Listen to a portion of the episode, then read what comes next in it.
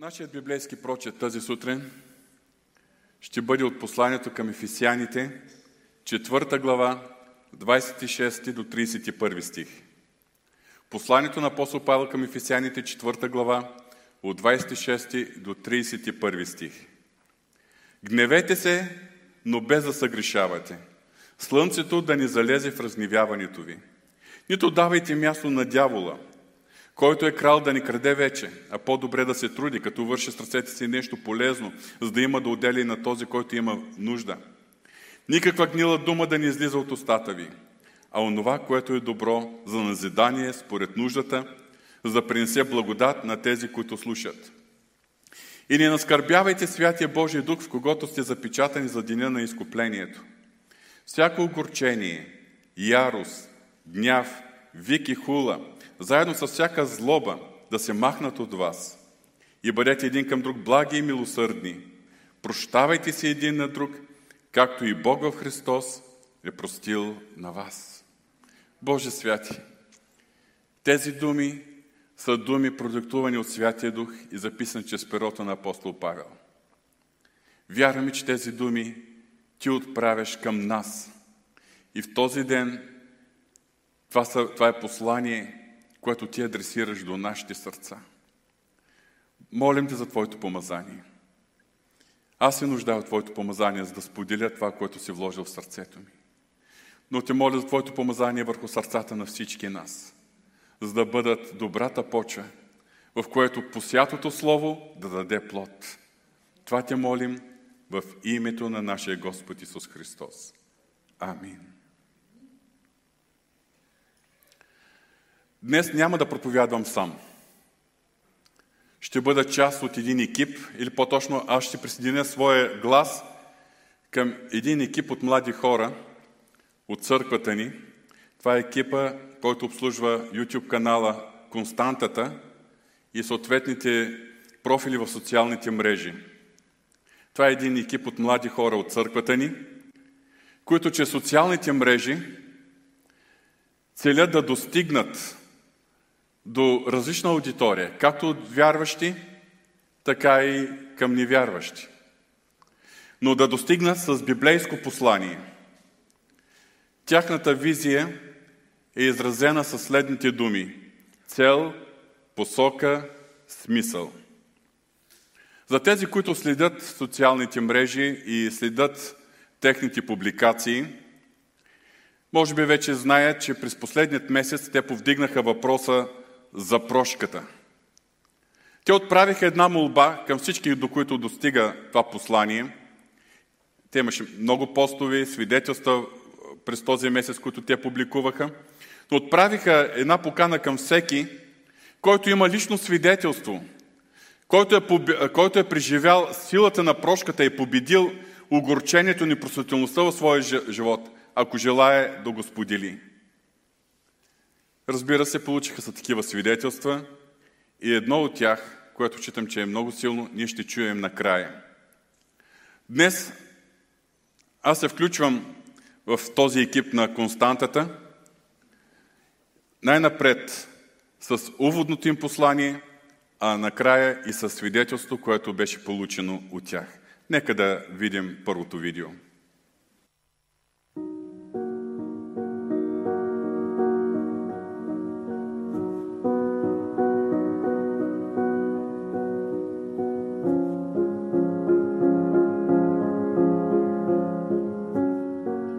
Някога чувствал ли се наранен, излаган, несправедливо обвинен, използван? Кой е последният човек, който те накара да се почувстваш така? Може би е най-добрият ти приятел или собствената ти плът и кръв. Човека, за който би пожертвал всичко, би споделил живота си. Как би могъл да простиш? И то за пореден път. Когато от другия липсва желание за промяна. Няма как да изтриеш спомена няма как да се преструваш, че не се е случило. Няма как да продължиш този омагиосен кръг. Не би било честно. Но да простиш не означава на всяка цена да е честно. Да простиш даже изобщо не е честно.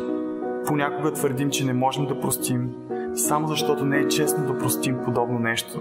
Че постъпката трябва да се накаже, да бъде отмъстено. но не осъзнаваме, че когато не прощаваме, наказваме най-много себе си. Непростителността се разпространява като зараза и обхваща сърцето ни с горчевина. Може би би било много по-лесно да простим, ако осъзнаем, че първо на нас е било простено. Прошката е това, което ние можем да получим от Бог. Да простиш е да покажеш същата милост към другия, която е била показана от него към теб. Няма съвършен и безгрешен човек. Много пъти сме склонни да съдим другите спрямо действията им, а себе си спрямо намеренията ни. Библията казва, ако кажем, че нямаме грях, лъжем себе си и истината не е в нас. Ако изповядаме греховете си, той е верен и праведен да ни прости греховете и да ни очисти от всяка неправда. Именно усещането за това, че не е простено, е този кулминационен момент в живота на човека, когато реши да се довери на Христос. И да осъзнае, че самият Бог е наказал сина си вместо нас. Това отличава християнството от всяка друга религия. Човекът, комуто е било простено, прощава. И не заради закон или правила, Не заради страх от вечно наказание, а заради мира и радостта от осъзнаването, че на него му е простено стократно повече, отколкото той би могъл да прости през целия си живот. Трябва вяра, за да простиш. Вярата ще те направи способен да видиш възможност за освобождение. Когато другите виждат само възможност за огорчение. Вярата означава, че няма да позволиш на нищо да отнеме твоя мир. Защото вярата се активира много преди чувствата ти да я последват. Прошката няма да промени миналото. Няма да промени това, което са ти сторили, няма да промени това, което са ти казали, няма да промени усещането за предателство, но ще промени душата ти. Прошката ще промени твоето утре. Да простиш е като да освободиш затворник. И да откриеш, че затворникът си бил ти.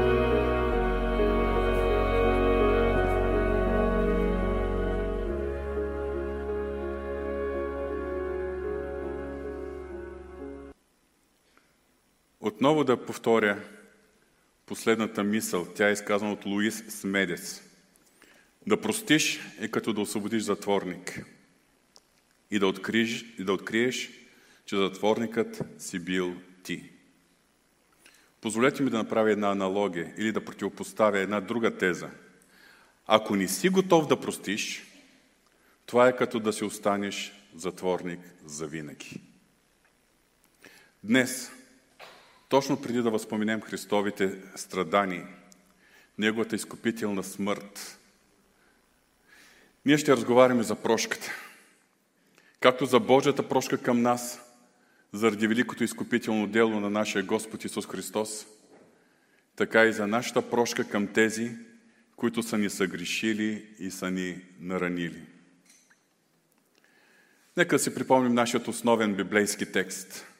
В него апостол Павел изброява нещата, които са присъщи на стария човек, който тлее по измамителните страсти. Използвам негов израз от предните стихове, от контекста. Стария човек, когато ние би трябвало вече да сме съблекли. И това са неща, които са несъвместими с новия човек, който е създаден по образа на Бога в правда и святост на истината, който би трябвало ние вече да сме облекли. В това изброяване апостол Павел набляга на неща, които сериозно навреждат на нашите взаимоотношения.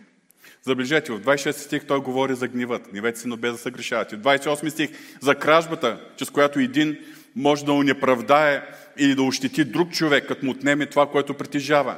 29 стих. Гнилите думи. Това, това включва и всички обиди, всякакви лоши квалификации, епитети, осъдителни думи. 31 стих изборява огорчение, ярост, гняв, вики, хула, заедно с всяка злоба. Изборява все неща, които са неприсъщи на нашата нова идентичност в Исус Христос. И Павел ни казва, не ги правете, избягвайте ги, отхвърлете ги.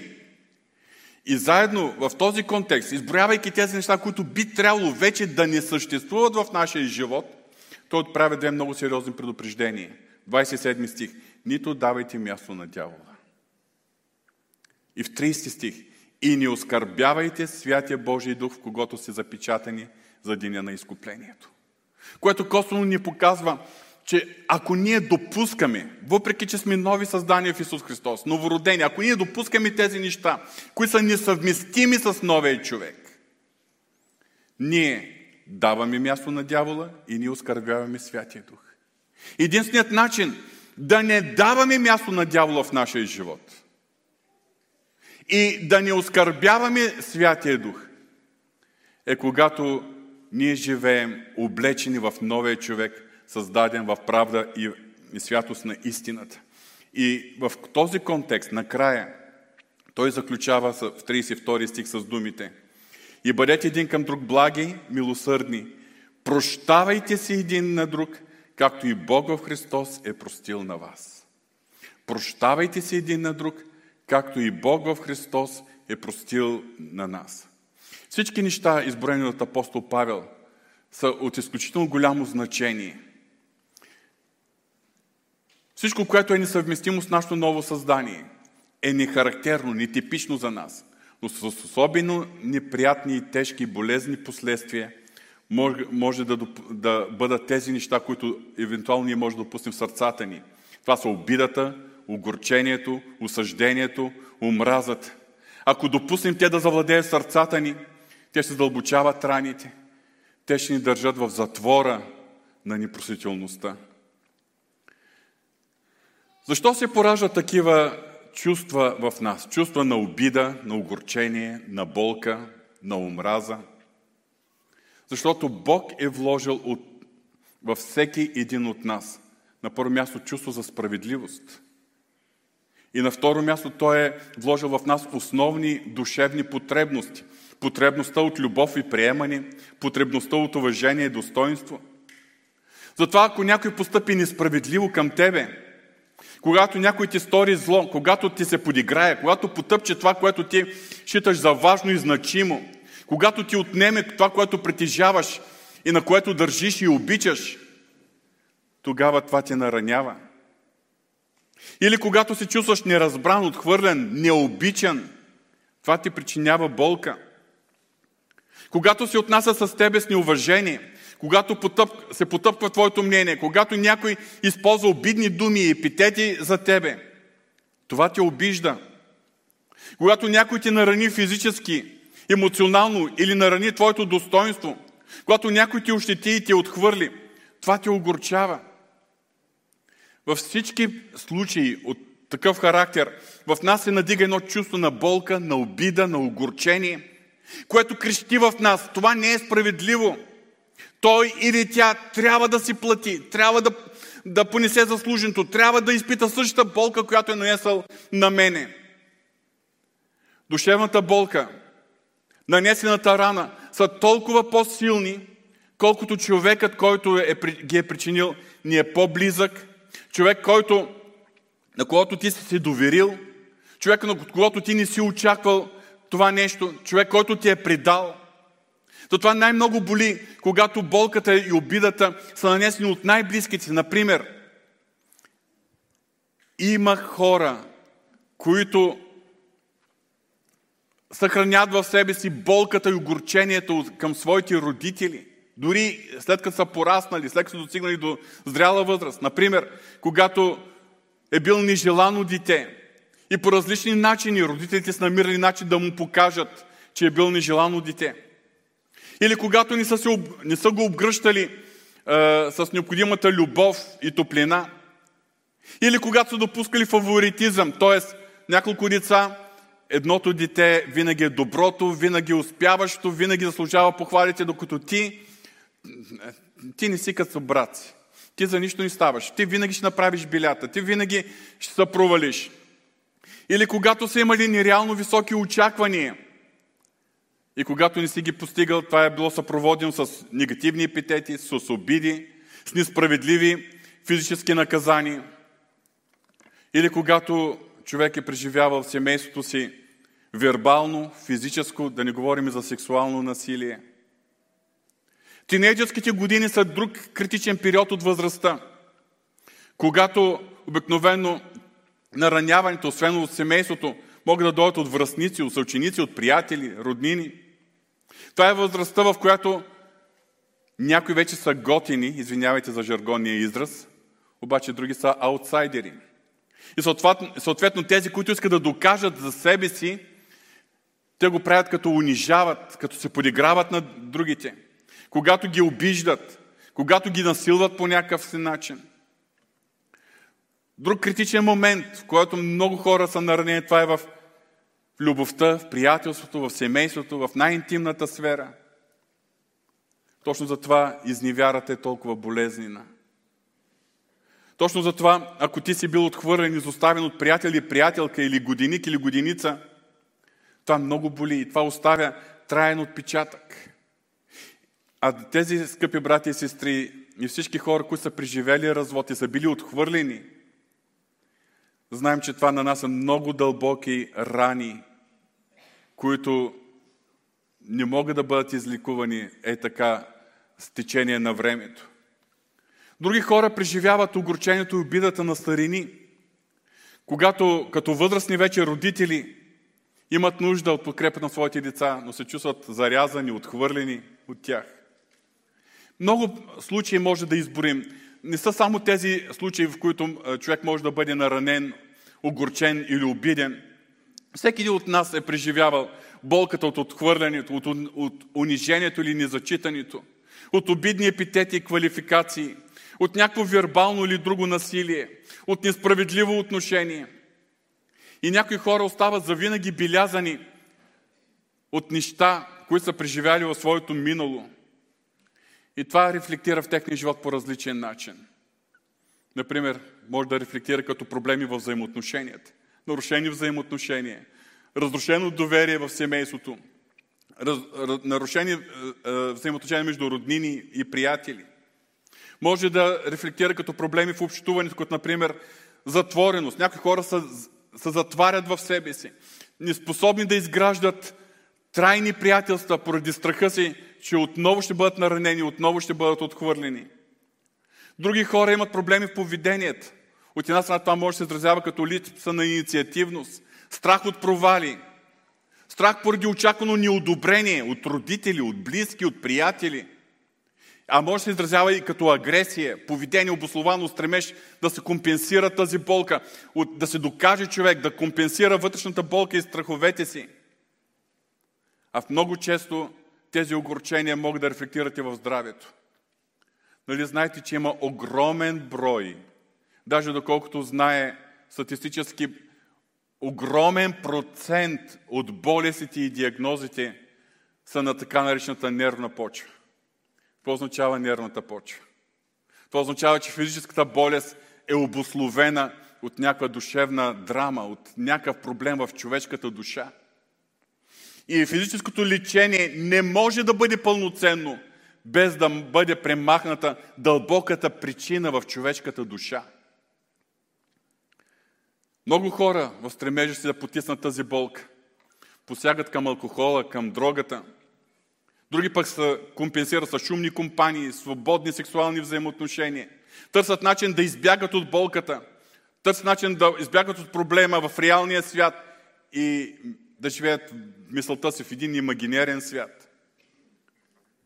Има хора, които винаги са потиснати. Просто не могат да се зарадват на хубавите неща в живота. А много вярващи дори не могат да се зарадват в Господа. А има и хора, които винаги са недоволни, мърморещи, роптаещи. Понякога ние им се възмущаваме от тях. Как може така да говори? Обаче, скъпи брати и сестри, тяхното поведение е симптом на дълбока рана и много болка съхранена в тяхната душа. Какво ни говори Божието Слово относно просветилността? Няколко библейски текста. Най-напред Господната молитва. Думите на молитва, която Исус Христос ни е оставил. Матея 6 глава. И прости ни дълговете, както и ние простихме на нашите длъжници. Оставям тези думи на Исус Христос без коментар от моя страна, защото самият Той е дал много ясно тълкуване и коментар в следващите стихове, 14 и 15. Защото ако вие простите на човеците прегрешенията им, Той небесният ви отец ще прости на вас. Но ако вие не простите на човеците прегрешенията им, той и вашият отец няма да прости вашите прегрешения. Нека си припомним и друг случай, когато Исус Христос е бил със своите ученици и апостол Петър му е задал въпроса, Господи, доколко пъти като се греши брат ми спрямо мене да му прощавам? До седем пъти ли? Какъв е бил отговорът на Исус Христос?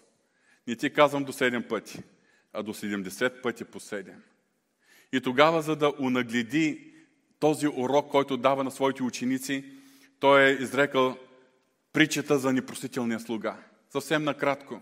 В тази притча Исус Христос е разказал за един слуга, който имал, който е дължал на царя огромна сума пари. В притчата са цитирани 10 000 талант. Това вероятно се равнява на милиони левове, приравнени в днешна валута. Но в крайна сметка, когато този длъжник се примолил на царя, понеже няма с какво да плати, тогава царят му опростил целият дълг. Не говорим за разстрочване, говорим за опрощение. Но след това този слуга срещнал свой познат, който му дължал малка сума пари. Причта се казва 100 пиняза. Вероятно това е от порядъка на няколко лева или няколко десетки левове. Обаче той не е бил готов да прости на своя длъжник и го предал на съдиите. Спомняте ли си от причта как е реагирал царят, като научил за това? Матея 18 глава. Тогава царят, тогава господарят му го повика и му каза, Лука слуга, аз ти опростих целия онзи дълг, понеже ми се примоли. Не трябваше ли ти да се смилиш със служителя си, както и аз се смилих над теб? И господарят му се разниви и го предаде на мъчителите да го изтизават, докато изплати целият дълг. Забележете, господарят му се разниви и го предаде на мъчителите. До тук е притчата. Последното изречение е тълкованието, което самият Исус Христос дава. Така и моят небесен Отец ще постъпи с вас, ако не простите от сърце всеки на брат си. А как е поступил е, този е, царят, като го е предал на мъчителите? Пак оставам без коментар. Размишлявайте какво означава това. Непростителността води до съхраняване на обидата, на огорчението. Води, постепенно, когато ги съхраняваме в сърцето си, това води до нарастване на омразата към този, който ни е наранил. Някой от вас, който е бил наранен, много така болезнено, може ли е да обича този, който го е наранил? Омразата обзема сърцето, ако ние не вземем мерки. А когато стане въпрос за омразата, нека си припомним Първо Яново послание, 2 глава, 11 стих. А който омрази брат си, той е в тъмнината и в тъмнината ходи. И не знае къде отива, защото тъмнината е заслепила очите му. И това апостол Йоанн пише за хора, които вече са спасени. Това се отнася за нас, спасени, които вече сме избавени от властта на тъмнината. Но чрез омразата такъв човек отново се завръща в тъмнината.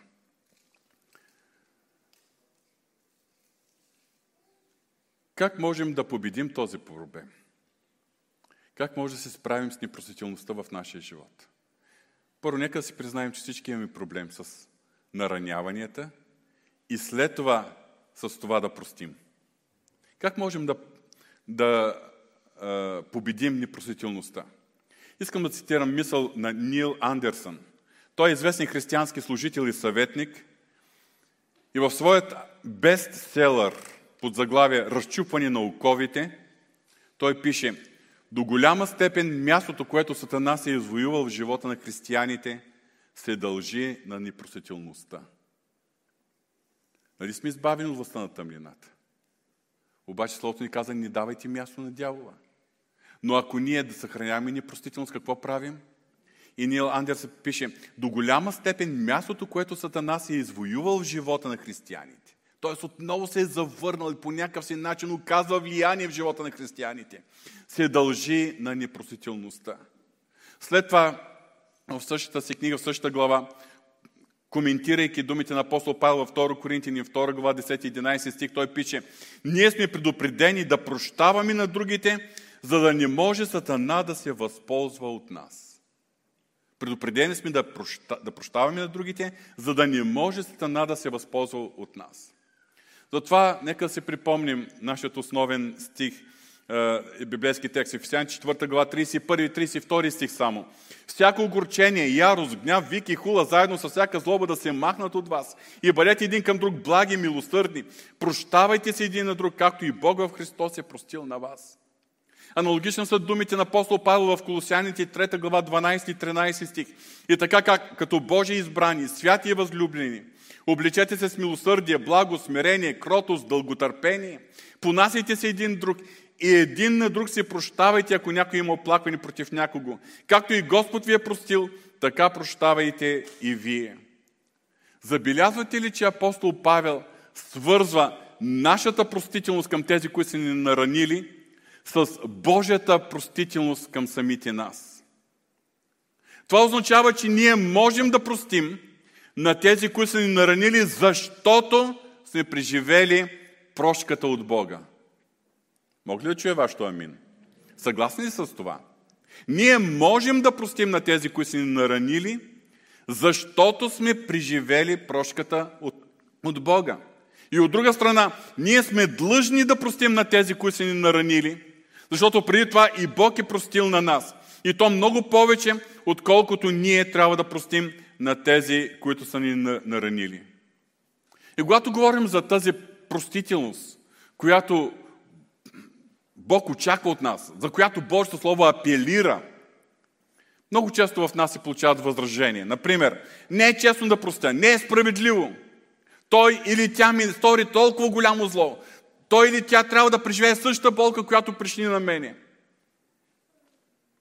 Обаче истината е, че чрез нашата непростителност, човекът, който ни е нанесъл болка, въобще не страда. Така ли е? Той даже може да ни разбере какво ни е причинил или да е забравил. Чрез нашата непростителност, единственият, единственият, който страда си ти или аз. И то ние страдаме заради неправдата на някой друг. И още нещо. Казваме не е справедливо. В прошката няма справедливост. Прошката е израз на милост. Правим ли разлика? Справедливостта изисква възмездие, когато има съгрешаване. Милостта освобождава от това възмездие. Така че в прошката няма справедливост. В прошката има милост. Други казват, ама когато ми мине, тогава ще простя. Е, най-вероятно никога няма да ти мине. Защото за да ти мине, т.е. за да преживееш Божията изцеляваща благодат, първо ти трябва да простиш. Това е условието на Божието Слово, за да може Бог да подейства чрез своята благодат за твоето душевно изцеление и възстановява се. Някои хора казват, ма моля се Бог да ми помогне да простя. Няма смисъл да се молиш. Защото Бог вече ти е помогнал, на първо място като ти е простил, и като си преживял Неговата прошка, Неговата милост и след това, след като Божието Слово настоява, апелира да простиш, бъди сигурен, че Неговата благодат винаги ще те съпровожда, когато си покорство на Божието Слово. Няма смисъл да се молиш за нещо, което вече е реално за тебе. Просто върви напред по, е, в тази посока, защото това е посоката, в която Бог очаква ти да постъпиш. Но как да простим? За да можем да преценим как можем да простим, най-напред ще говорим, ще ви споделя няколко неща. Какво не е прошката? Тоест неправилни представи, които ние понякога си имаме относно прошката. След това ще видим позитивната страна. Какво не е прошката? На първо място да простиш, това не означава, че трябва вече да се забравил за случилото си. Има едно неправилно разбиране, че да простиш означава да забравиш и това задържа много вярващи от реалната прошка. Ние вярващи обикновено обосноваваме тази неправилна теза на следните библейски текстове. Например, в Ефесяните 4 глава, както прочетахме, се казва, прощавайте се един на друг, както Бог в Христос е простил на вас. Добре, а как Бог в Христос е простил на нас? Еми в Евреите 10-17 пише, и греховете им, беззаконията им няма да помня вече. Искам да ви обърна вниманието. Греховете им, беззаконите им няма да помня вече. Това е една метафора. Защото ако допуснем, че Бог не помни или забравя нещо, той вече не е всезнаеш Бог. А Бог е всезнаещ. Забравянето или няма да помня вече, това не означава, че Бог в Божието съзнание е изтрита постъпка, дадена постъпка, с която ние сме съгрешили спрямо Него. Това е израз, в който ни показва, че Бог не ни вменява тази постъпка повече като грях, след като вече е простена. Това е Божията прошка. Дори и да сме, когато сме се грешили пред Бога, Бог ни прощава и не ни вменява тези постъпки като грях, защото Христос вече ги е понесъл. Защото Христос е платил цената за тях. По същият начин, когато ние прощаваме, това не означава, че трябва да сме забравили за това, което се е случило. Защото много случаи тези неща не се забравят. Това означава, че ние се отказваме да държим и да вменяваме вина на този, който ни е наранил или който ни е унеправдал. Друга неправилна теза. Да простиш не означава да, се чувства, да не чувстваш повече болка. Да, наистина е като че ли в много случаи течение на времето някои спомени избледняват, като че ли болката очумява и някои хора казват времето ликува раните. Това не е истина. Защото учените психолози са установили, че дори и за тези неща от далечното минало в живота ни, които даже не си спомним в този момент, нараняванията са оставили трайни следи в нашето подсъзнание. В други случаи, болката просто няма как да стихне от само себе си. Няма как да ни чувстваш повече болка. Ако очакваме болката да престане и тогава да простим, най-вероятно никога това няма да се случи. Обаче Божието Слово ни съветва да простим независимо от болката, която все още е в нас. След като простим, тогава Святия Дух, който живее в нас, започва процесът на изцелението и на възстановяването, който обикновено е продължителен. Тогава започва този процес на душевното изцеление и възстановяване. Какво не е прошката? Да простиш на някого, който е поступил несправедливо спрямо тебе, това не означава, че първо трябва да угасне в тебе купнежът ти за справедливост. Купнежът, чувството за справедливост е вложено от Твореца. И когато споменът е жив в нас, то винаги ще бъде живо. Обаче нашата прошка е въпреки желанието и купнежа за справедливост. Когато ние съзнателно се отказваме Бог да нанесе или на този човек да му се случи това, което той заслужава да му се случи.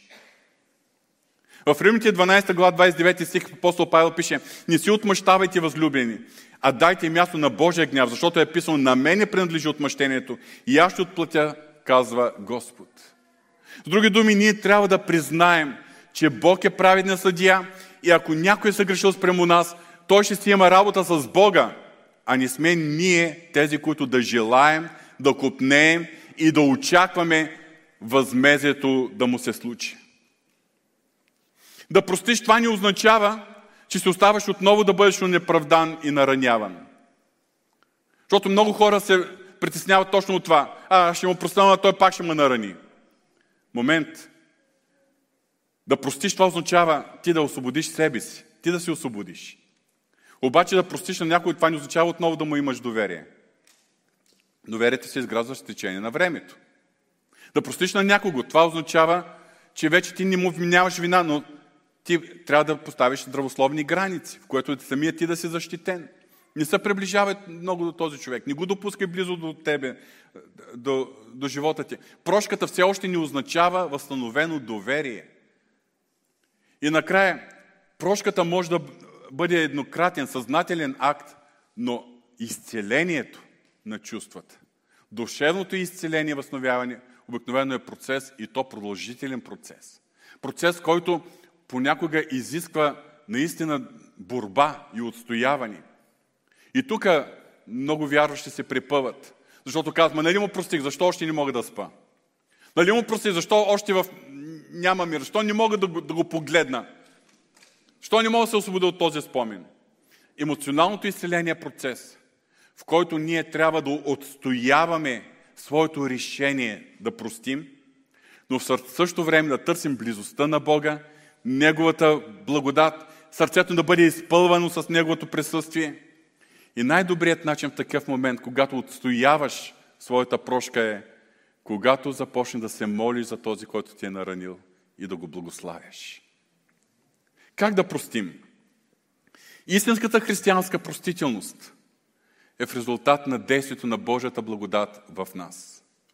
Ние, вярващи, можем да простим, защото сме преживели величието на Божията прошка към нас. Няма отново да припомням причата за упростения слуга с 10 хиляди таланта, който не е бил готов да прости стоте пиняза. Бог ни е простил много повече, отколко се налага ние да простим на нашите длъжници. И ние, това би трябвало да го съзнаем с умовете си. Но в реалната ни живот с Господа, в нашата близост с Господа, можем да го преживеем като едно реално духовно преживяване, в което ние да се възхищаваме на Божията милост и Божията простителност. И това ни дава сила след това да прощаваме. Когато вземем съзнателно решение да простим, това означава в сърцето си, в мислите си, с цялата си воля, да освободим от вина този, който ни е ни оправдал. Християнската прошка е съзнателен акт, въпреки продължаващата понякога болка. Въпреки неудовлетвореното чувство за справедливост и на раненото достоинство. Християнската прошка е съзнателен акт на покорство на Божието Слово. Прощавайте се един на друг, както и Бог в Христос е простил на вас. Християнската прошка е съзнателен акт на доверие в Бога, че Той чрез своята невероятна благодат ти помага да направиш това, което желая и очаква от тебе, да простиш безусловно и напълно.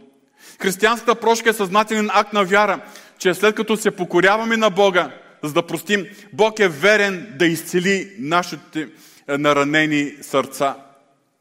Ако ти е трудно да простиш, започни да се молиш и да благославяш човека, който ти е наранил.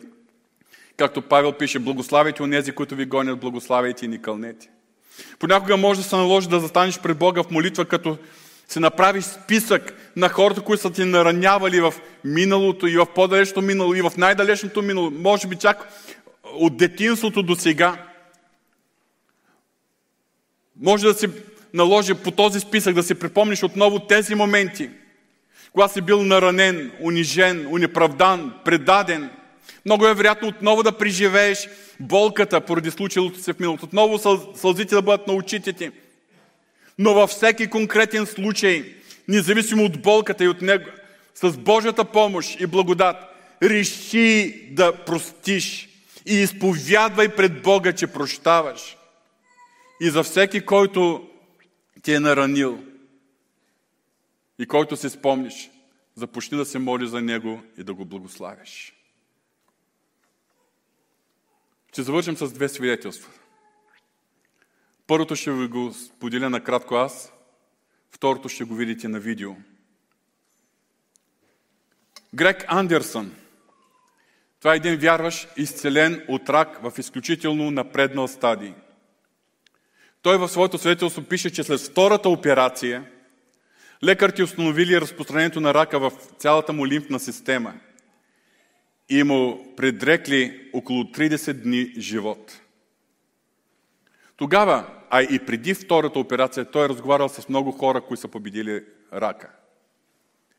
И забелязал, че всички повтарят едно и също, освен другите неща, които му казват. Едно общо нещо. Трябва да простиш на всички, които са ти наранили. И тогава, след втората операция, като че ли той осъзнал тази истина за необходимостта от прошка. И си направил един огромен списък с хора, които са го наранявали и на всеки един от тях искрено прощавал от цяло сърце молил се на Бог за него и записвал това писменно в този списък. По-късно той е бил напълно изцелен и възстановен от това раково заболяване. Но ето част от неговите размишления в неговото свидетелство. Нищо не обърква повече живота, нищо не провокира толкова болестта, колкото омразата, огризенията и взаимните обвинения. Тези три реакции към живота се градят на гнева, вината и враждебността. Задържани в ума и сърцето, те блокират живота, блокират личностният ни потенциал, пресушават живота и го лишават от радост и мир. Всеки е способен да прости и на другите, и на себе си. И всеки може да го направи незабавно. Прошката ни освобождава от непрестанното самонаказване, което ни налага решението да мразим. Прошката ни позволява да неутрализираме отровните емоции, които ни парализират. Решението да простим ни прави свободни. Прошката е единственото, което може да ни избави от вината и ни приязента. Ние прощаваме не за да остане другия ни наказан. Ние прощаваме, за да освободим себе си от яда и омразата. Изцелението настъпва по чудо. И отново да припомня мисълта на Луис Медес. Да простиш е като да освободиш затворник и да откриеш, че затворникът си бил ти. Нека сега да видим и другото свидетелство.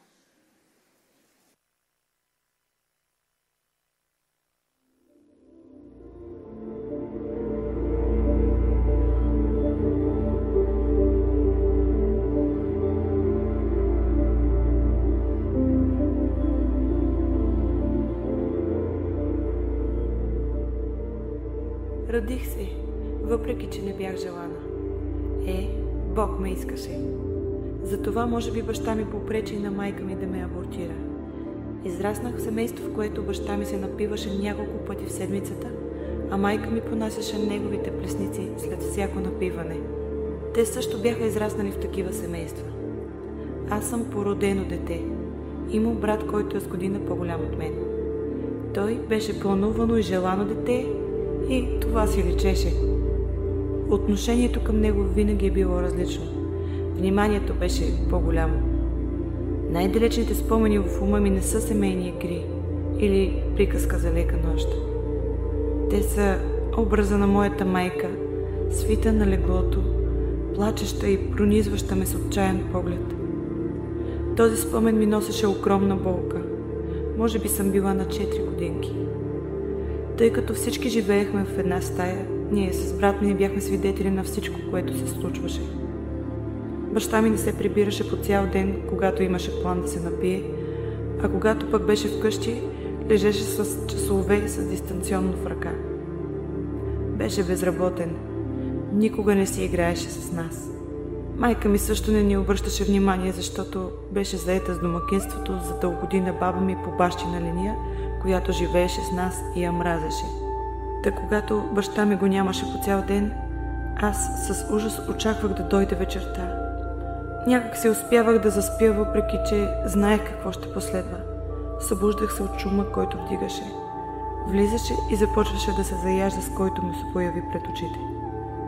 Ако майка ми зададеше един-два въпроса, получаваше по някой друг шамар или псовня когато легнеше, я тормозеше да я задоволи без значение дали тя искаше или не.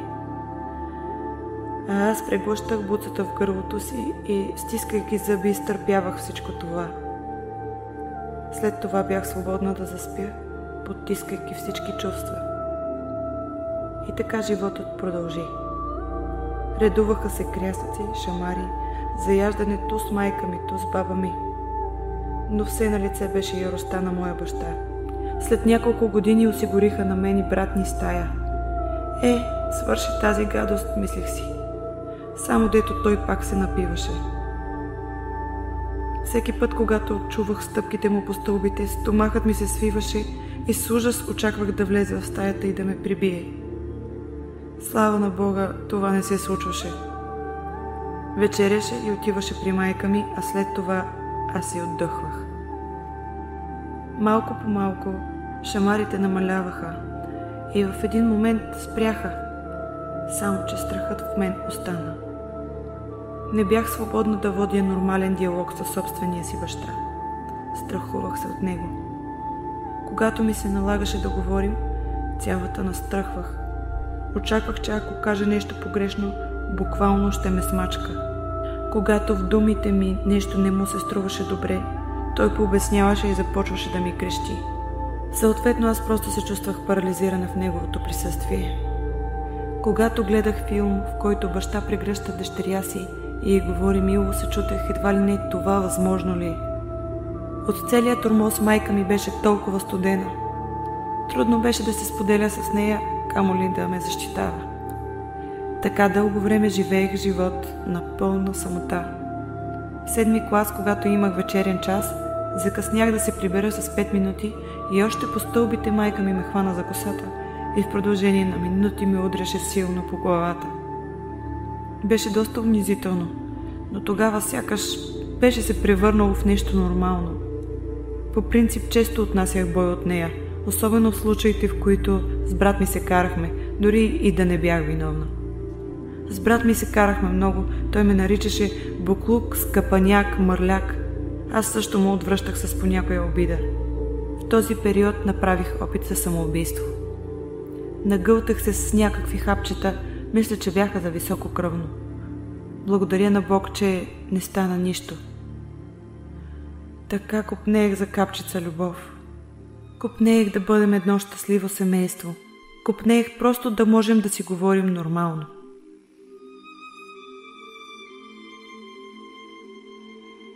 В един момент се породи влечение към мистичното. Изобщо всякакви мистични и окултни неща на мен много ми харесваха. Това сякаш запълваше празнотата в мен, посочваше ми съществуването на един друг, различен духовен свят. Една лятна нощ сънувах доста интересен сън. Сънувах как падам в безкрайен огън. Около мен имаше други хора, които също падаха и крещяха.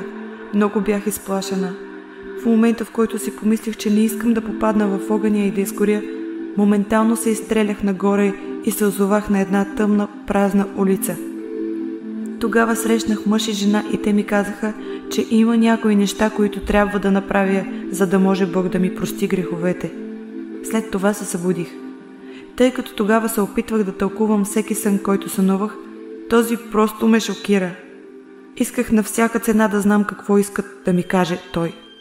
Само дето свързвах съня си с всичко друго, но не и с Бог. За Бог чувах, но не осъзнавах Неговото съществуване.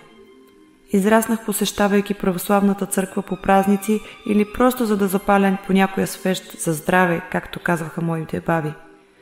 За мен Библията беше много чужда и скучна книга. С много усилия се опитвах да прочета по някоя глава, когато беше включена в програмата ми по български язик в училище. В 11 и 12 клас започнах да чета много книги. Тогава се сетих отново за нея. Започнах да чета Стария завет, който успях да дочета до историята за Ной. Много сложно. Мислех си и отново я оставих. Няколко седмици след съня ми една жена, която ме познаваше от малка, ми писа да се видим, да си поговорим и тъй като живеехме в едно село, се съгласих. Говорихме си общи неща, докато тя не започна да ми разказва някои от притчите на Исус – беше ми толкова интересно да я слушам. Нещо вътре в мен се случваше. Плачеше ми се и не разбирах защо. Нямах търпение да се прибера и да отворя Библията точно на тези истории.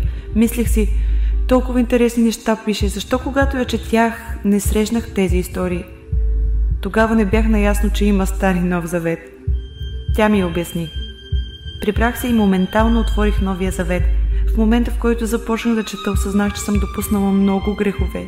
Започнах да плача и да моля Бог за прошка. Вечерта си легнах и имах изключително тежка нощ. На сутринта имах чувството, че съм друг човек. Нещо ме спираше да говоря неправилните думи, които говорих преди. Да мисля неправилни мисли, които мислех преди. Започнах всеки ден да се моля и да чета Библията. И Бог работеше всеки ден в мен – след това сякаш вече не можех да си позволя да върша онези практики, които преди ми доставяха удоволствие. Започнах да ги виждам както Бог ги вижда и изведнъж ги намразих. Страхувах се от секти и след като повярвах си казах, че в друга църква, освен православната, няма да отида. Е, на Бог не му трябваше много време да ме разобеди. След два месеца се съгласих да посетя една протестантска църква в близкия град. Още с влизането си бях запленена от любовта, с която ме посрещаха хората, от топлите усмивки и милите думи. Имах чувството, че това е някакъв друг свят, далеч от всичко това, което бях видяла, откакто се бях родила.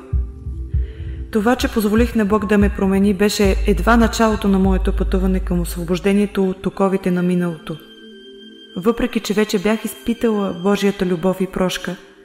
Не бях достигнала до изцеление на раните ми от отхвърляне, не бях простила.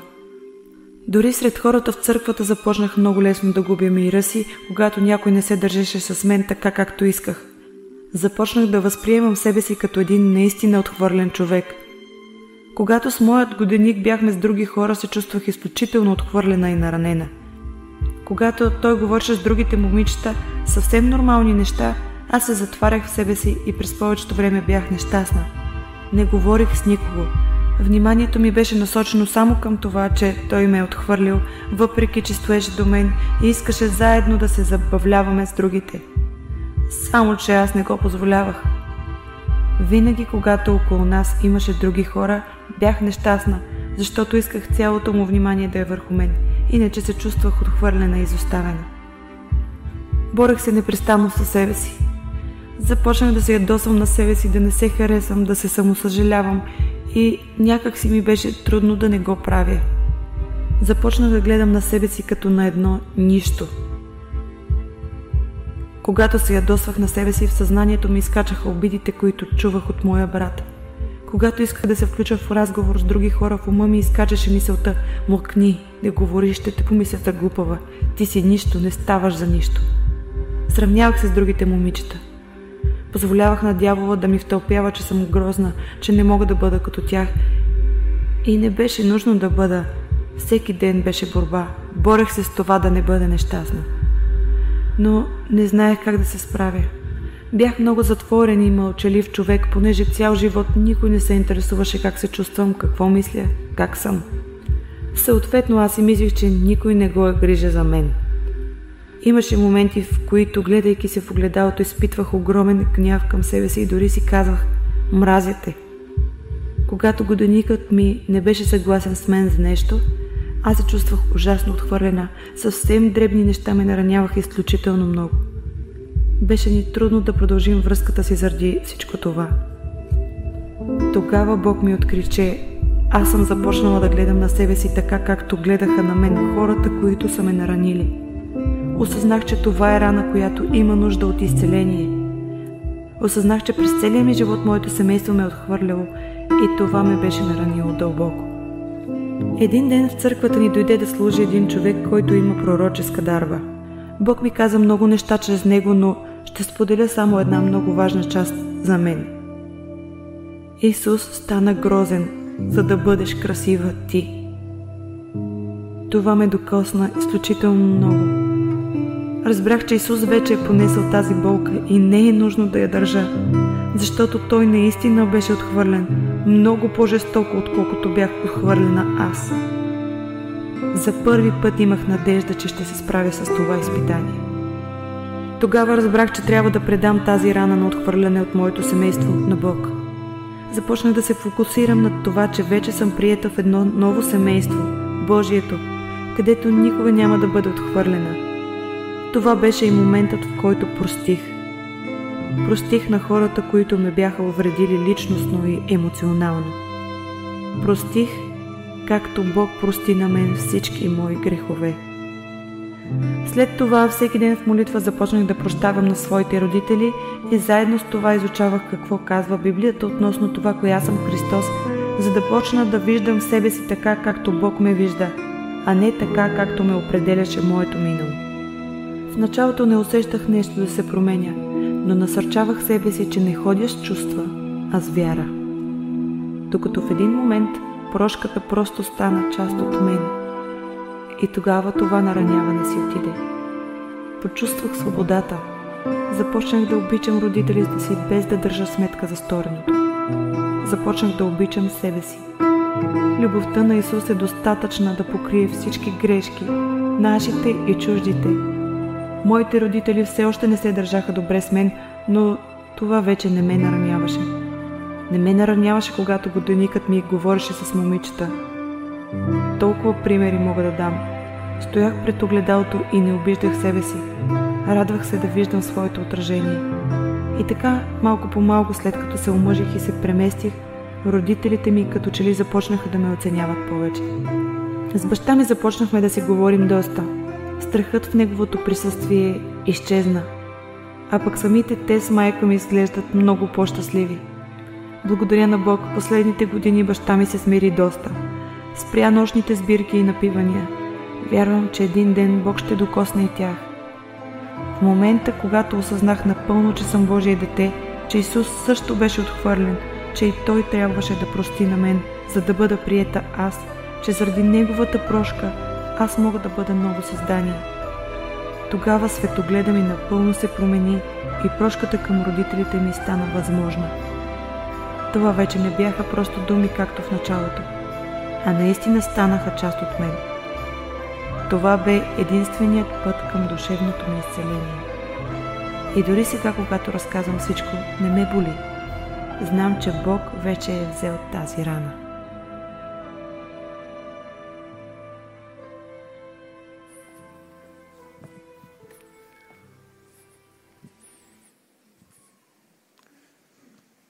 Сега ние ще се молим. Няма да ви приканвам кой желая, кой ще вдигне ръката си, кой иска да прости. Защото знае, че до една или друга степен всички трябва да прегледаме живота си. А това ни става в една молитва. Затова ви моля, намерете възможност в домовете си, затворете се в скришната молитвена стаичка. Ако трябва, с ли си моли в ръка и направете списък, ако е необходимо, на тези, които са ви наранили. Ако не е необходимо да правите списък, не го правете. Но най-важното е да се припомним и да простим. Нека сега да се помолим Господа помогне на всеки един от нас в извървяването на този път към съвършенната прошка. Съгласни ли сте? Нека да се изправим. Боже святи, винаги сме съкрушени, когато разсъждаваме за Твоята съвършенна прошка към нас. Дори, Господи, не можем да останем равнодушни, когато мислено отправим поглед към Голготския кръст, там, където нашия Господ Исус Христос е страдал. И със сетни сили е обърнал погледа си към Тебе и е казал, Отче, прости им, защото те не знаят какво правят. И виждаме, че в този момент Той е бил готов да прости и те е молил за Твоята прошка – на тези, които са го убивали, тези, които са го измъчвали, тези, които са причинявали болка, унижение, които са отнемали живота му. Господи, помогни ни и ние да имаме такива сърца. Пълни с милост и винаги готови да прощаваш.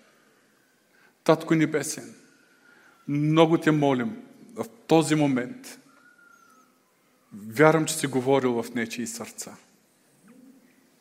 Вярвам, че ти си готов да водиш някой от нас, а може би и всички, по пътя на прошката, примирението и душевното изцеление. Затова те моля, Господи, помогни и води всеки един от нас. Моля те, Господи, в крайна сметка да няма нито един между нас и нито един, който е чул това послание, който да се остане отново в затвора, затворник и вързан в своята непростителност. Вързан в болките на гнева, на скръпта, на огорчението, на омразата. Господи, знаем, че Твоята воля е да бъдем свободни. А пътят към свободата минава през нашата готовност да простим. И затова те моля отново – Помогни на всеки един от нас в извървяването на този път. в името на Исус Христос. Амин.